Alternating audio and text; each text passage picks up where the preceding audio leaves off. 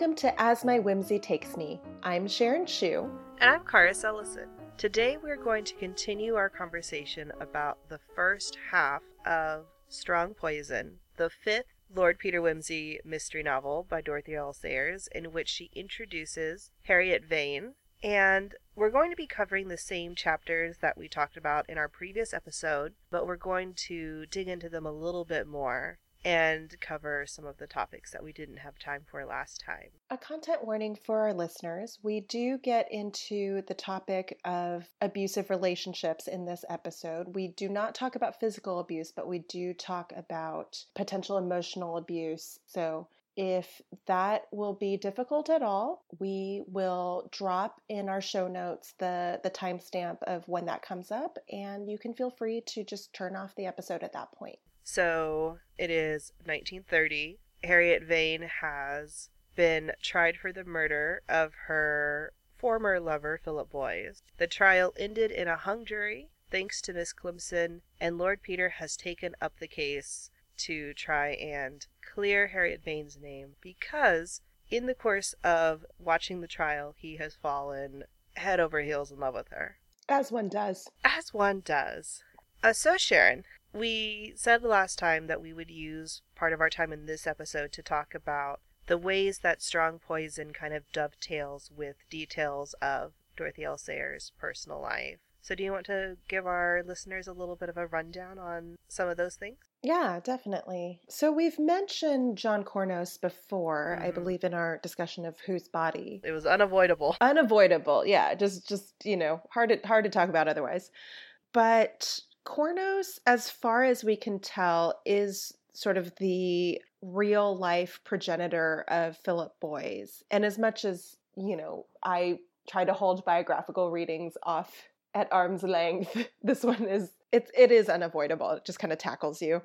Um but yeah, so Cournos was a man that Sayers knew kind of in the the early 1920s. So really, you know, a bit before she was writing Whose Body and through I think about like 1924 he was a big part of her life. He was a writer of the kind of fiction that Philip Boyes writes. So, you know, experimental, uh, what some people might say literary, uh, important, maybe a little self important, a little scandalous. Scandalous. Yes, like all about free love and communism, as as the judge would put it. and as as we've mentioned in the past, Cournos, you know, very similarly to what Philip Boyes says to Harriet, told Dorothy L. Sayers that he did not believe in marriage, that he would consent to living with her, but he did not want to marry her. He did not want to have children. So, you know, it was it was kind of this situation where he was saying we can have a love affair as long as you use contraception and she found the idea pretty intolerable so they grew apart. He i think he cut off contact with her i don't quite remember. I think she she ended things but he cut off contact. In the wake of this very unhappy failed relationship she takes up with Bill White, who is the laboring motorcyclist mechanic that she ends up having her illegitimate child with. And it's, I think it's like 1924, 1925 ish is when Cournos comes back into her life. So she's had her child at this point. She's placed her child with her cousin Ivy Shrimpton. Nobody in her life really knows um, that she had her son. And then, surprise! John Cournos gets married. hmm And who does he marry? He marries a writer of detective fiction after he'd been horrible to Sayers about the fact that she wrote popular fiction. So we do have we have her half of some letters that they exchanged kind of during this period. Uh, I believe she destroyed the ones that he sent her, but it's sort of funny, you know. At one point, she she says, uh, she's like, "You should never write women again." Because you don't understand them. But I think a couple interesting things is like she evidently told him that she'd had a baby. She, I think, you know, a little bit spitefully says like, "Why does this astonish you? Just because I I refused to be with you? It's sort of like don't think so highly of yourself that I refused to be with you and then decided to to do this with someone else." But it's also very sad because she says, "I betrayed my principles." in sleeping with this other man. You betrayed your principles in getting married. There's just I don't know, there's a lot of unhappiness in these letters from 1924 and 1925. Mm-hmm. And I think at some point they stop corresponding. Yeah, so by the time she's writing Strong Poison, I mean it's it's 1930. She's been married to Mac Fleming for a number of years. She's been working at Benson's, the ad agency. At this point, the Lord Peter novels are really starting to take off. She's been asked to write some short story collections about Peter. She's collaborated with Eustace Barton on the documents in the case, which is a different uh, non Peter detective story novel that she publishes around this time. She's starting to to become a bit famous and at this point for all that we can tell Cournos is in the past but I mean, I would imagine she's still kind of reckoning with with the impact that he had on her life, right? And I think also at this point both her parents have passed away. So, you know, she's kind of reaching that point in her life where she's taking stock of her younger years, her youth, her teens and 20s and 30s and I think in a lot of ways those ideas make their way into the book. Yeah. So that's that's kind of a, a you know, 5 minute rundown. and you know, the fact that Sayers kind of borrows from her personal biography for the events of this book, that it informs the characters, mm-hmm. is something that people have a lot of opinions on. and, like, for me, I just see it as Sayers kind of treating her own life and her own emotional experiences as a resource. Mm-hmm. That she's just like, this is something that I know about, and this could be interesting, and using it. Mm-hmm. And it is. And it is interesting. But it, it did lead, particularly, I think, you know, after her death, is when her son's existence became public. I mean, mm-hmm. obviously he existed prior to that, but her will acknowledged him, mm-hmm. which is something that she wasn't able to do publicly prior to that because her husband objected. Yeah. So it was only after her death that he was publicly recognized as her son. And so that would have been the first time that the general public knew that she had had a love affair that resulted in a child. Mm-hmm. And I think that since then, that's led a lot of people to go, like, oh, you know, Sayers, isn't she the one who wrote herself into her own detective fiction to marry her protagonist? Right. Which is an accusation that I have seen from more than one person on that stunning source of intellectualism, the internet. where you know but like for a lot of people that seems to be the one thing that they think they know about sayers was that oh she fell in love with her own detective and wrote herself in to marry him.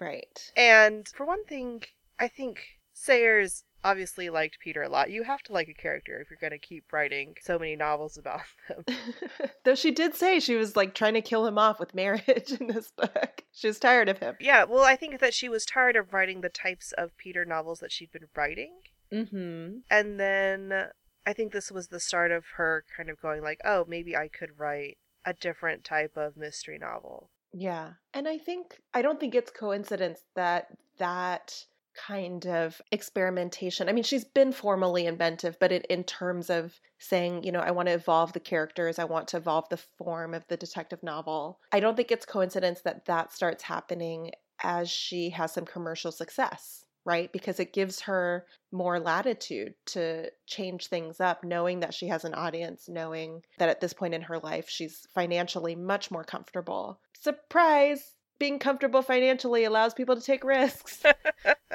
Who would have known that it's easier to reach your full artistic potential when you aren't worried about where your next paycheck is coming from? Right? But Sharon, suffering so artistic.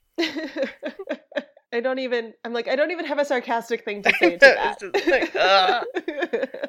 yeah. So we can't speak definitely to what Sayers, like, what her motives were, other mm-hmm. than what she herself said after the fact. Yeah. So I hate speaking in absolutes about anything. Mm-hmm. I don't like to make empirical statements about stuff because I just there are very few things about which I feel I'm an authority.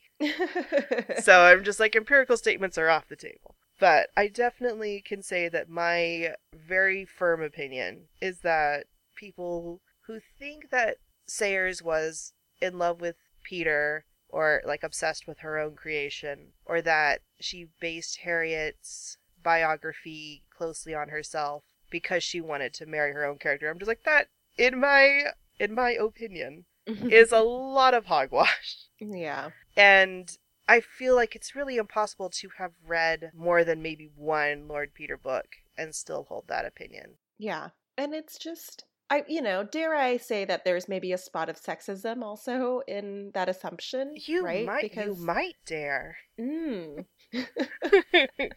you might dare such a thing. I mean, I also don't want to speak too definitively on anything, but I, I one might say. What?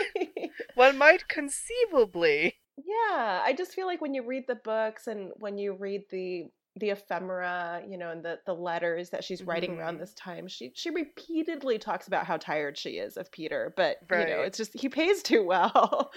um and there's even this letter that like I have right in front of me where she she wrote to her publisher Victor Gollancz. She's aware of kind of the blowback from Strong Poison where she's, you know, now she's writing Five Red Herrings and she says, well, you know, the readers have grumbled that Lord Peter falls in love and talks too discursively. Here's a book in which nobody falls in love and in which practically every sentence is necessary to the plot except a remark or two on Scottish scenery and language much good may it do him. So, I mean, I think, you know, I think one can maybe accuse Sayers of, of being a little bit spiteful sometimes Yeah. and using her books to make a point, but I just I would just like to say I'm trying to think about how to to say what I want to say that doesn't involve a swear word. is it, oh, thank you. Thank you, early readers. Yes, thank you. Thank you whiny early readers For the fact that we have to read. that we all got punished with five red herrings. we you it's your fault. We had to read so many timetables. Thanks. Thanks, everyone. I mean, speaking of empirical statements, it should be noted that of course there are people who do like five red herrings a lot. Yes, just neither of those people, you know, host this podcast. Although we might have have someone guest when we do talk about five red herrings, so that it's not just us going, we're like ah That's true. for the entire time. We should hear the defense. Yes. Um, but back to this book, I do think, I mean, beyond the like obvious Cournos Boyes, Sayers, Harriet connections. Mhm. And also, I will I will add that John Cournos put her into one of his books in a very unflattering way. So it's just Mhm. like never make an artist mad, you know. uh, it doesn't end well for anyone. no. But I I think it's also really interesting that in this book, you know, we see the press again. We pick up on that thread that, you know, much like Ann Dorland, Harriet needs to be acquitted absolutely, or else this story is going to follow her for the rest of her life. And I I do think it's interesting that Sayers seems to be thinking a lot about notoriety right. at this point and how how scandal can kind of increase a writer's sales hmm Boyes's books and Harriet's books kind of sell out immediately. And there's this long conversation about, oh, if her publisher knew what was good for them, they'd contract her to write more mysteries from prison. But I think that's something that Sayers was just really aware of, right? That is the potential for the private facts about her life to get out and kind of bring a an unwanted publicity. Like as she's becoming more known, it's I don't know. I don't know that I had anything to say about that other than it's interesting. Look there. Well, and especially since her pregnancy happened at the beginning of her literary career. Mm-hmm. Right. And that had to have been terrifying Yeah. because it could have really just absolutely ended everything. Yeah. And it was, I mean, she was pregnant kind of around when she started at the Benson's ad agency, which, as far as we can tell, was work that she, you know, she enjoyed, right? She tried being a school teacher, she tried working for a publisher, and that Benson's was sort of her first job that paid her well, where she felt intellectually stimulated. And so there's there's that aspect too of you know nobody really knows how she was able to hide her pregnancy because she worked fairly late into her term but yeah the added terror of you know not only does she have this sort of fledgling literary career that's taking off but any career at all right that could have been disrupted Yeah. Mm. Which is, it's just another area where things like that are harder for women than for men. yes which this book very much points out Yes. Like in the very beginning, the judge is summing up. He mentions that Sir Impey Biggs talked about that. Mhm. So we don't actually hear Impey Biggs' speech on the subject, but the judge reminds the jury that it was brought up. And it comes up you know, again, in various times in the book as well. Mm-hmm. And the judge is very like, I acknowledge that there's a double standard, but you know, members of the jury, you shouldn't allow that to sway you. Right. And it, it doesn't stop the judge from, like, in some ways, you could say the judge is kind of scrupulously fair because mm-hmm. he's instructing the jury and he's saying, You may think that since she had an immoral life, you can judge this about her. He's like, But don't take that too much into account because it's not the same as committing murder. So it's like at the same time, the judge is being really harsh on her for her mm-hmm. uh, romantic past experiences, but at the same time, it's like it's not the same as committing murder. So it's just like okay, yeah, okay, and, sure, yeah. Well, and there's a bit where the reason that Miss Climpson's Cattery is able to to place a typist in Norman Urquhart's office is because the head clerk, you know, mentions like, "Oh, we had this young lady clerk. I don't say she wasn't a good worker, but a whim comes over her and away she goes to get married, leaving me in the lurch just when Mr. Urquhart is away. Now with a young man, marriage steadies him, makes him stick closer to his job, but with a young woman, it's the other way about. It's right she should get married, but it's inconvenient. And it's like And it's also not fair because women couldn't be married and work. Exactly. In most professions. Exactly. The marriage bar was still very much in place where the moment a woman became a wife, it was like, okay, well, now you belong at home. And not that people acknowledge pregnancies in public, but it was, you certainly couldn't like be out and about while pregnant. And once you were a mother, it just, yeah, like everything about that statement is just so unfair. I just yeah, like drew angry faces. Right? It's like he's saying that a man getting married would stick closer to his work, but a woman getting married, like she doesn't have the option to stick closer to her work. Right? Because you've made an assumption about how flighty she is and kicked her out. Yeah. Ugh, makes me mad. Yeah. I guess the one saving grace for Mr. Urquhart's sexist clerk is that it does leave an opening for one of the Cattery women, and we find out later that a, a, Miss Murchison is henceforth dispatched to be the new typist. But I think, I mean, you and I were really talking earlier about how much this case kind of depends, or at least Peter in this case depends on the help of women to secure not only clues and evidence, but just like any information at all, right? Yeah. Yeah, that's very true. Peter relies on Miss Climpson to make the case possible. Mm-hmm. He relies on Miss Murchison from the Cattery to give him some very important information that we'll get into more in the second half of the book. Mm-hmm. As well as relying on Miss Climpson for further acts of detection. It's so funny. I can't wait to talk about that I part. Know. That will come up more in the second half of the book. But he also relies on our old friend Marjorie, mm-hmm. that we met in the unpleasantness of the Bellona Club. And when we were talking about the unpleasantness of the Bellona Club, we talked a little bit about how, in some ways, Marjorie feels like she's being set up as a potential love interest for Peter. Mm-hmm. They obviously have like a, a very friendly relationship. They know each other pretty well, like well enough that Peter will just go around and, but you know, show up to just hang out with her. Mm-hmm. And they seem like they could have been like a very comfortable match, but Sayers didn't go that direction. In the very next book, she introduces Harriet Vane. Yeah. And Peter once again goes to Marjorie because he needs access to uh, the artistic side of London society because he needs to meet people that Harriet Vane and Philip Boyes would have known. Mm-hmm. And I think it's interesting that in the book, in chapter 8.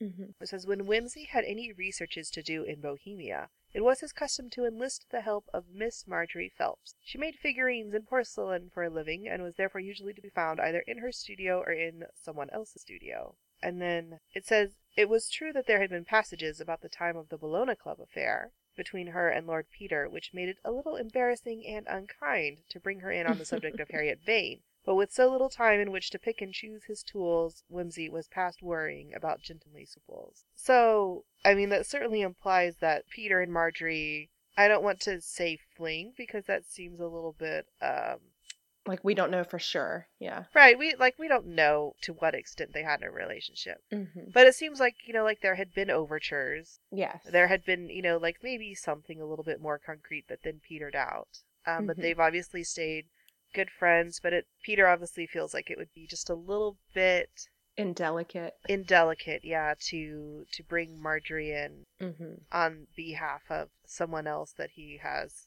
decided that he wants to marry. is the one, is the Is only woman. The, yes, the the one and only woman. Mm, Never say that Peter, you know, takes the easy route on any. Yeah. No, absolutely not. The hard way. Yes, of course, Peter decides to fall madly in love with the one woman that is in this impossible situation. Right. Because of course he does. But he goes to Marjorie regardless. Right. He he goes to Marjorie for assistance, and Marjorie is delighted to hear from him and agrees to take him around to meet kind of the players in the field. You know, because like he wants to meet Vaughn. Vaughn Mhm. is Philip Boyes's best friend, which Marjorie describes Vaughn as a hanger-on and a house dog. He's terrible. He's oh my gosh. He's the kind of person where like just you read about him on the page and you're just like, oh, he has clammy hands. You just like you imagine shaking hands with him and it would be like holding a dead fish. Just everything about him is moist. he reminds me actually a lot of, I mean, maybe not Vaughn himself, but the the relationship, the hero worship that he has for Boyes Mm-hmm. really reminds me of the Mary Whitaker Vera Findlater relationship from A Natural Death, where you know one person kind of holds all the power, right? It's very clear that Philip Right. held all the power as like the artiste and the genius. And I think, I mean, Vaughn even makes a sort of a not even very subtle hint, right? That once once he clears up, like once he's finished editing Philip's books, because I guess the copywriter, the estate, the literary estate was left to him, he's going to commit suicide. Right. So that's, I think, on the one hand, it's yes, the clammy hands, but I, I think Sayers is also sort of pinpointing something that does happen in creative artistic circles, right? Where like a very charismatic man will collect a group of people to be his worshippers. Right. And you know, it certainly hasn't made Vaughn happy. It certainly never made Harriet happy. But that's Yay. that's kind of like the the the catastrophe that Philip's left in his wake. Yeah. Which Vaughn provides an interesting contrast to Harriet, right? Because Vaughn is everything that Philip Boyes wanted from him, Mhm. which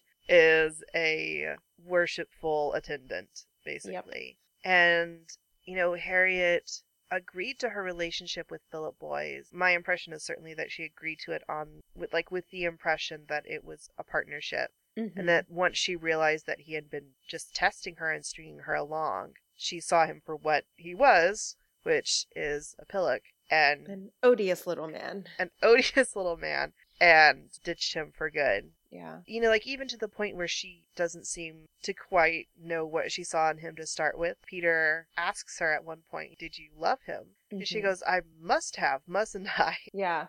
I I can relate. Mm, I feel like I don't know, maybe this will get cut after I say it, but I I- I feel like I'm the type of person like it it takes me quite a while to be pushed to that point, but there is a I don't know. I guess this is a little bit Mr. Darcy esque. My good opinion once lost is lost Yeah. forever.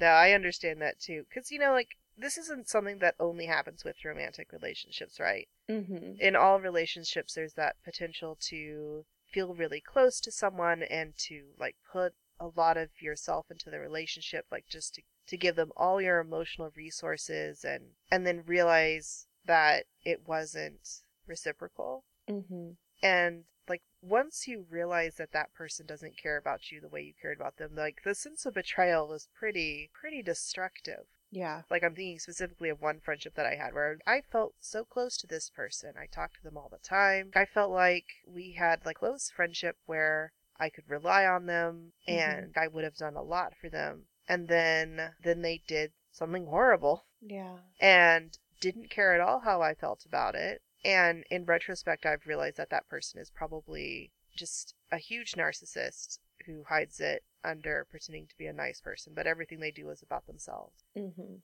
and it's so it's a little bit painful to look back and go like how was i so fooled but it's really you know it's Yeah. not it's not that hard to be tricked No, and that's what narcissists do. yeah right is that they're brilliant when you Mm-hmm. first meet them and i think they the the painful thing is when you feel like you approach the relationship in good faith. Yeah and then they make a fool of you which is exactly Mhm. what harriet vane says about philip boyes that he made a fool of her. Yeah and it's interesting right? Because like when peter and harriet are talking about that relationship and she's you know she's sort of bringing up the fact that the thing she found intolerable was that he expected her to to worship him to be at his feet to like Mhm. not have a self outside of him peter quotes that same line from milton that miss climpson had said to vera findlater right that Mhm. you know he forgot only she forgot in him and kind of comes to the same conclusion that miss climpson does of like that's not that is not a healthy relationship whether Yeah. it's a romance whether it's a friendship like no human being should have that much power over another. And to me, at least, it's I, I kind of go back and forth when I read this book of like, is Peter, you know, is he playing fair? Like, is it now with the hindsight of many, many years and multiple feminist movements, like, is it a little bit gross that he keeps badgering her Mhm. to marry him? But I think that statement and like some some stuff that comes a little later in the book that we'll probably talk about next time kind of saves it for me in that even early on he's he recognizes like what an impossible situation it is and that you know similar to what sayers wrote about it later like there's no way she could accept him and keep her self-respect intact. And Right. he doesn't he doesn't want that kind of relationship. He doesn't mm-hmm. want for him to be the genius and for her to be the the satellite right? Like the part of the reason he likes her so much is because he recognizes her strength and her artistic output and that she has a self that's like so separate from him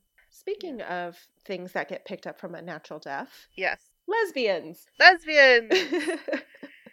Harold, they're lesbian. so after Marjorie takes Peter to the the salon and he meets the terribly clammy Mr. Vaughn, they go and they find two friends of Harriet's. Yes, these are the two friends that Harriet went and stayed with after she left Boyes before she got her her own flat. So they're, they're obviously good friends to her that they're people she can turn to in a crisis. And they're not at any of the salons because Sylvia has hurt her ankle. So Sylvia and Eiluned are having a quiet evening at home when Marjorie brings Peter to call on them. And they are delightful. They're so great. I love how much they just um they like take the like the very first thing that Eileen says is, "Can he drink coffee, Marjorie, or does he require masculine refreshment?" I I love Eiluned. I know she's so great. Yeah, so Sylvia and Eiluned are a couple. It's heavily, heavily, heavily, heavily, heavily implied, but not said outright because I suppose that would have brought censorship down on the book. Mm-hmm. But I, yeah, we can say with great confidence that they are a couple. Yeah, and they have a lovely little chat. Yeah. You know, you'd brought up last time the theme of intuition that kind of runs Mhm. through this book. Yes. And that, you know, that Peter has this intuition about Harriet, that Miss Clemson has the same intuition. And I think it's interesting. Like, I, I do think that intuition, both like socially, is often kind of linked as being like a kind of feminine trait, right? Mhm. and I think even in this book, it's it's a thing that binds Peter more closely to the women in the book than Parker and the masculine sort of like police, you know, nothing but the facts. Mhm. And it comes up again in this conversation where like Eiluned just sort of blithely says, uh, you know, Sylvia's theory is that Urquhart did it. And Peter says, Mhm. that's interesting. Why? Female intuition, said Eiluned bluntly. She doesn't like the way he does his hair. I only said he was too sleek to be true, protested Sylvia. And who else could it have been? Yeah, I'm just going to put a slight pin into that Mhm. that conversation for later. But I think there's very much this way in which, you know, unlike Philip Boyes, unlike Vaughn, unlike even, you know, Parker, unlike John Cournos, the women of this book and Peter understand women and understand motivation, like human motivation, right? Right. Not just female motivation, but Exactly. like at this point, the promising theory that Wimsey is pursuing is that Boyes committed suicide. Yes. And Sylvia is saying that she can't believe that Philip Boyes would do that Mhm. because he talked such a lot, said Sylvia, and he really had too high an opinion of himself. I don't think he would have willfully deprived the world the privilege of reading his books. but yeah, I think in this book we really see the women around Peter being observers of human nature and that being very important. Yes. Miss Climpson refusing to budge on the jury was all about her intuition based on observing Harriet Vane in the dock. You know, her entire argument was she's allowed to take the prisoner's demeanor into account. That's part of the evidence. hmm And that she finds it impossible to look at Harriet Vane and think that she did it. Right. Someone else, I forget if it's Miss Climpson or someone else who makes the point of, yeah, that's not how human beings work, right? Like the humiliation that Harriet felt after she realized that Philip Boyes was testing her the whole time. It's like she wanted to go away. She she never wanted to see him again. And that that's like a more human impulse than coming up with this very very elaborate plan to murder him because then they would forever be linked. Right. And she didn't want to have any connection with him anymore. Right. Yeah. Hmm. I do like I want to reference this little part of the scene with Eiluned and Sylvia just because it's one of my favorites. Because Sylvia is is trapped in her seat because of her ankle, and so Eiluned is doing the the hostess singing. Mhm. And so she's she's getting a, a tea kettle, and she goes, "No thanks." As Wimsey advanced to carry the kettle, I'm quite capable of carrying six pints of water. Crushed again, said Wimsey. And Marjorie says, Eiluned disapproves of conventional courtesies between the sexes. Very well, replied Wimsey amiably. I will adopt an attitude of passive decoration. Which is, that's one of my favorite lines. Mine too. I I love that Peter is so game. Like he's Yeah. You and I have talked before. I don't remember if it actually made it into an episode that there is something a bit fluid about his his gender performance, Mhm. right? Where he's he's not threatened by strong women. He's not threatened by the the prospect of sort of like stepping out of the traditional roles that that Mhm. men and women are assigned. Yeah. I think this is something that's going to come up more in later books where we sometimes get to Peter from Harriet's perspective. Mm-hmm. You'll probably be able to guess like what specific part of Gaudy Night is coming to mind for me. yes. I will attempt not to spontaneously combust when we uh, when we talk about that bit in I don't know a year or so. yeah, someday when we get there. yeah. but it's not that Peter is not very masculine, you know, and like we even in the very first book when we talked about whose body and he spends a lot of that book being the silly ass. Mm-hmm. And then he has that final confrontation where he goes to see Freke and we're just like, "Oh, actually he he's physically powerful and Mhm. he's capable of dealing with a physical threat and it's not just that he's an intellectual." Yeah. And throughout the books, we see Peter being comfortable in all kinds of company. And I think that that ties into that Peter knows who he is, you know? Mm-hmm. And it makes, like, that makes it possible for him to just be comfortable wherever he is because he doesn't need other people to tell him who he is. He doesn't Yeah. need the behavior of other people to reinforce anything about himself because he knows. Mm-hmm. You know, so he doesn't need people to let him be a manly man because he knows what who he is and what he's capable of, and so he doesn't need anyone to cater to his masculinity. Yeah. Which I think is partially a unique thing to Peter, Mm-hmm. right? Because like we've talked about how Mary Wimsey, Lady Mary tries on these personas, and I'm not even convinced that Gerald has an interior. So how could he know himself? But I think like another strand I want us to look out for as we continue in the books is I, I do think that the narrative increasingly also points out that part of the reason Peter is able to know himself or to move through the world comfortably is because of the massive amounts of privilege that he comes from oh yes, right absolutely. the the ancestral name the knowing his place like within the nobility and his family and so forth like that Mhm. it cannot be discounted you know much much as financial security can make people more comfortable in taking artistic risks financial Mhm. security can just make people more comfortable More comfortable in general. yeah more Yeah. comfortable in the world more, more comfortable in their own skin because it you know peter's I I, even in this book, right? Like he brings up his own failed love affairs. He brings up Mhm. Barbara for the first time, who Right. if you read sort of like the ephemera around the books is is like a woman that he fell in love with when he was quite young and she the implication is kind of like her family really wanted her to marry him and then she goes and marries someone else behind his back and it's kind of his Mhm. first big heartbreak and he joins up for the war after that and etc. cetera et cetera but like he there is no harm to his reputation right like that, that Right. that's what men of his his background are expected to do is like take up with bohemian artists and it's fine versus like that tightrope that Harriet has to walk. Peter even says that to Harriet when she's Mhm. questioning, wouldn't it be harmful to you to be attached to me? And he's Yeah. just like, no, like no one can do anything to me. Like Yeah. not even not even my family because they would close ranks with me before cutting me off. Yeah, yeah. I want to like kind of quote that. So it's at the end of the book. It's not really giving anything away. Um, Right. but she says, "You've got a family and traditions, you know, Caesar's wife and that sort of thing." And the the quote that Harriet's alluding to is that Caesar's wife must be above reproach, right? Mhm. Like the wife of the great man must be pure and chaste and this and that. And Peter just says, "Blast Caesar's wife." And as for the family traditions, they're on my side for what they're worth. That's the whole thing is that the tradition was made by and for men like him, so it will never cast him out. Right. All the privileges on his side, all the powers on his side. And so he's making the point that he doesn't need to be afraid to be with who he wants to be with. Mm-hmm. Whereas But she does.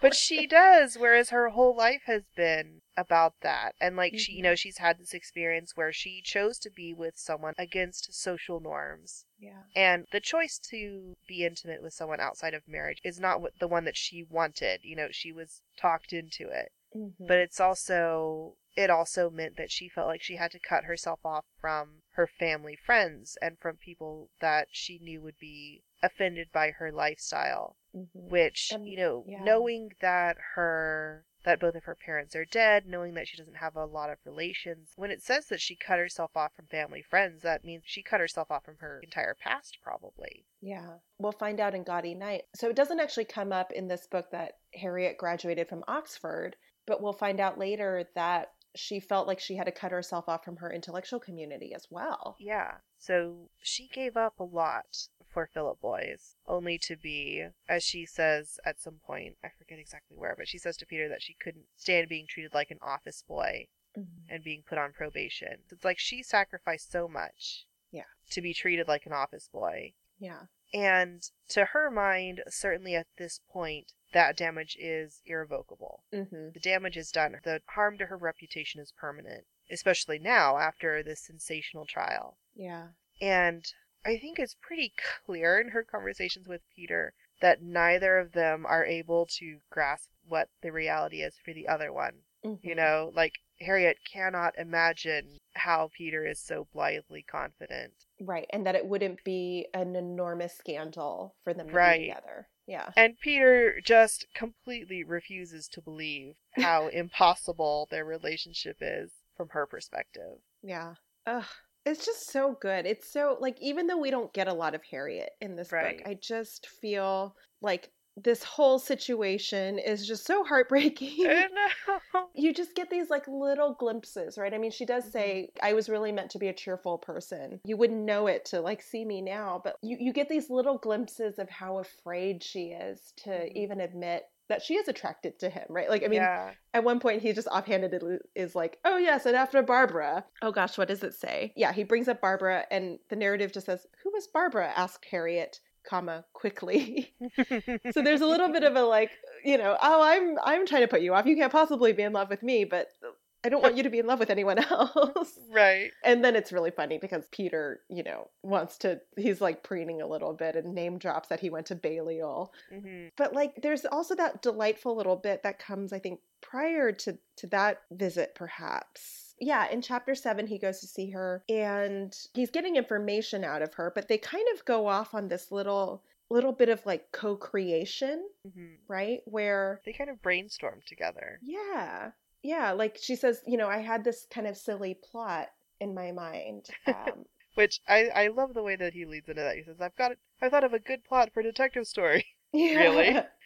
You know, the sort people bring out and say, I've often thought of doing it myself if I could only find the time to sit down and write it.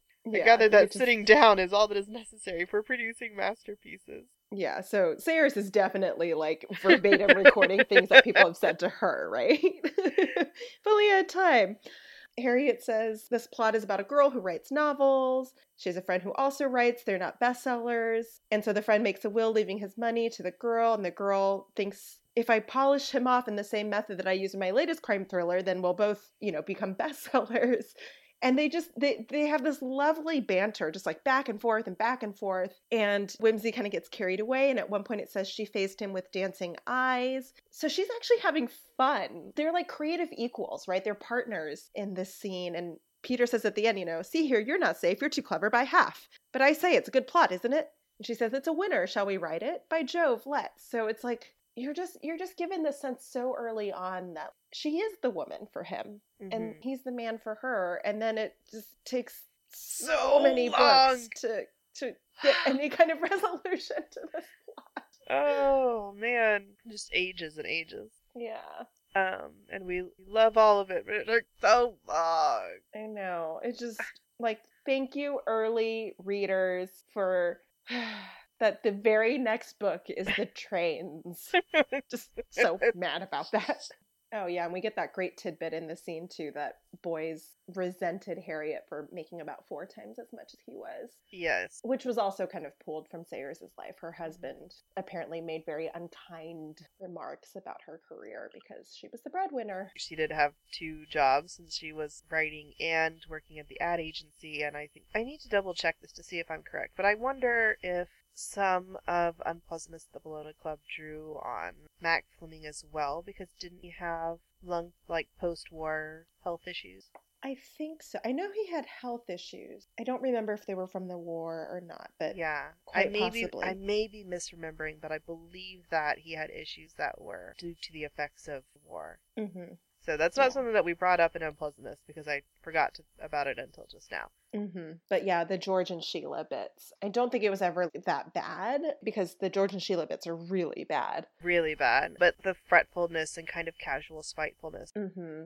The resentment of the working wife and Yeah. and all that. Yeah, came from somewhere. Came from somewhere. Which, you know, speaking of resentful men, before we kind of close out our conversation for this episode, I want to touch on something that happens near the end of chapter 11. Mhm. which is kind of chapter 11 is kind of our halfway point where we decided to stop. And Peter has read the proofs of Harriet's new novel, right? The one that she was researching poisons for. And it's uh, a book that's about two artists who live in Bloomsbury and lead an ideal existence full of love and laughter and poverty until someone unkindly poisoned the young man. And it says that Wimsey ground his teeth and went down to Holloway jail where he very nearly made a jealous exhibition of himself. Fortunately, his sense of humor came to the rescue when he had cross examined his client to the verge of exhaustion and tears. Which I'm just like, oh, poor Harriet. poor Harriet. Has someone written the fan fiction of like Harriet in jail, Oh, I don't know. like the side along novel for Strong Poison? I don't know. I never, like, because I never read Sayers fan fiction. Mm. So I don't know. Although that is, that would be such an interesting idea to explore. Yeah. Well, listeners, if you read Sayers fan fiction and if there's a good one that tells the events of this book from Harriet's point of view, we would love to be sent a link. yeah, it's so weird. There are some things that I read fan fiction for and some things I don't. And I think I tend not to read fan fiction for books. Mm, well, the voice, I, I feel like Sayers' voice in particular is so hard to match. Like, Yeah. I haven't even read the Jill Paton Walsh continuations because I just can't imagine someone, you know, being able to to do this. Yeah. Yeah. I haven't read them either for that reason. Were you the one telling me Stephen King wrote a, a wimsey fan fiction? Yes. Were you the person who horrified me with that piece of information? Yes, that was me. I was going to do more research into that, but then I forgot about it. But Okay. yes, according Well. to something that I saw somewhere on the internet, he wrote a, a continuation, uh, the which sounded hor- horrible. I wish you could see my face right now. Just, I can imagine. but to to to pull it back to strong poison, right, right. This book, this book that we're talking about. you know, Peter admits to Harriet that he's damnably jealous of boyes. Mm. And Harriet says, That's just it, you always would be. Mhm. And Peter says, If you married me, I shouldn't be jealous. Because then I should know that you really liked me.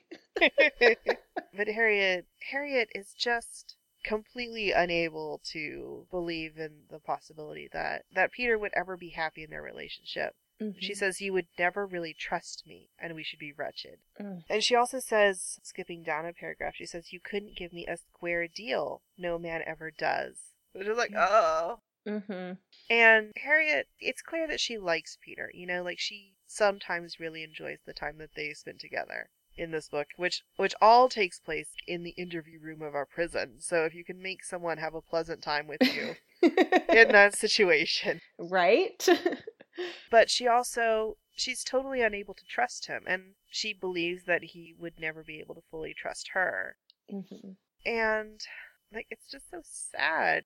You know, you mentioned the part earlier where Harriet says to Peter that she was meant to be a cheerful person, and I think the narrative actually says that she says that with tears in her eyes. Yeah. Yeah, it's actually in the same scene. Yeah. And as you said, we don't get a lot of Harriet in this book, but I think that what we do get is really strong character writing. Yeah. There's so much under the surface of Harriet in this book. You know, we don't spend any time from her perspective. We're only seeing her from Peter's point of view and then secondhand from other characters' point of views. Mm-hmm. So we are in some ways very distanced from Harriet. But, like, it's just heartbreaking how much we see that she's someone who's been badly hurt, you Yeah. know, who's had her her faith in the world and in people like so badly shattered. It makes perfect sense that she is not prepared to enter in, into another relationship. Mm-hmm. Yeah. And the, I think the line where, yeah, where she says,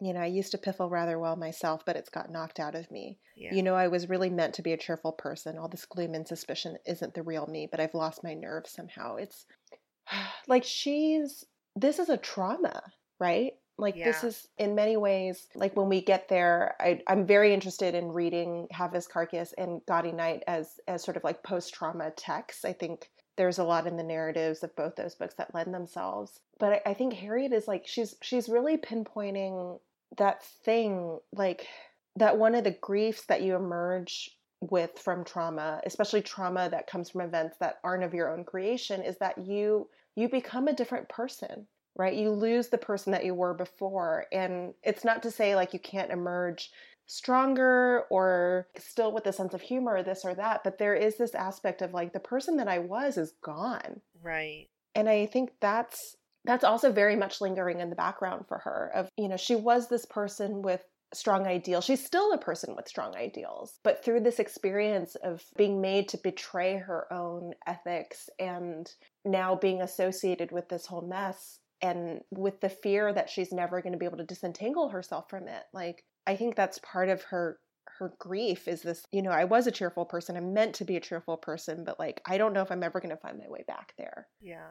And I kind of want to say that I don't think that only her experience with being imprisoned and tried for murder is not that's not the only part of it that's trauma. You know, like I think Mhm. the boyes' relationship itself was a source of trauma. yeah definitely It was a traumatic experience for her before boyes was, you know, ever died. hmm And she was already living a, a post trauma life and now that trauma has been amplified exponentially. yeah yeah it certainly i mean as much as we see their relationship from the outside and i think like later books really only sort of allude to it sort of obliquely but you know i think there's a case to be made that it was a kind of an emotionally abusive relationship and that their sex life was certainly never very satisfying for for harriet Yeah. Uh, and it, from what we know about Philip Boyes, it doesn't seem likely that any relationship with him would not be mm-hmm. because I think it's probably true of anyone with a streak of narcissism in them. If everything is about them and they're incapable of prioritizing the the wants and needs of other people, Mhm. uh, it would take deliberate action on his part to not be emotionally abusive. yeah And so, like, unless he said, "Oh, I am a narcissist. I must work to overcome these tendencies by by being, better yeah, or by being deliberately loving and careful with the people around me," hmm then just fundamentally, he's always going to be abusing and taking advantage of people around. him. yeah and he certainly didn't seem to have that sort of uh, self-knowledge Did not no. Mm. And it's interesting that we do meet people in the book who had positive perspectives of Philip Boyes, right? hmm the cook and the housemaid in Mr. Urquhart's household had kind of positive ideas about Philip Boyes. You know, like they Mhm. thought that he was friendly and pleasant. Well, I mean, like that's a thing about narcissists, right? Or like abusers is that they don't they don't abuse everybody. Yeah.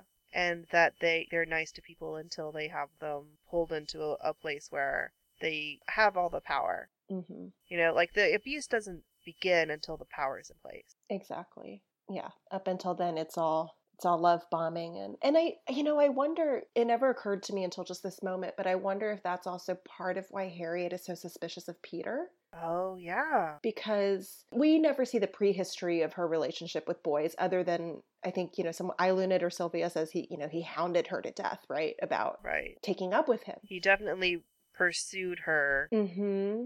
And so I wonder if part of the trauma and part of the like, I'm not going to get myself stuck in a situation like that again is that she's, I mean, Peter's coming in like really being an ass, right? Of like, you're the only woman for me. You, it would be so great. This, that, the other. I want to marry you. And like, no wonder she's probably all of her nerve endings are going, ah! like, this is terribly familiar. I, I cannot be with a man who says I'm the only woman. No woman has ever been like you because that's just textbook, right? Yeah. And the fact Ugh. that he's sincere and that he means it doesn't make it less suspicious. Exactly. Yeah. Yeah. So that wraps up our conversation for today. In two weeks, we're going to be back and we are going to start talking about the second half of Strong Poison. So we're going to be going from chapter 12 until the end. We're going to do our best in our next episode not to give away the whodunit, but we will be talking about the events of the whole book. So some things that may be spoilers if you haven't finished the book itself, minus the actual final whodunit. And we hope that you will join us again. In the meantime, you can find us on Twitter and Instagram as at WimseyPod. That's Wimsey spelled W I M S E Y. Our website, where you can find transcripts for each episode, as well as links to any resources we mentioned on today's podcast, is asmywimseytakesme.com. Our logo is by Gabby Vicioso, and our theme music was composed and recorded by Sarah Mahalik. If you've enjoyed this episode of As My Wimsey Takes Me, we'd be really grateful if you would give us a rating and leave us a review on iTunes or on your podcaster of choice. We also hope that you'll tell all of your friends who love Dorothy L. Sayers as much as we do. See you next time for more Talking Piffle.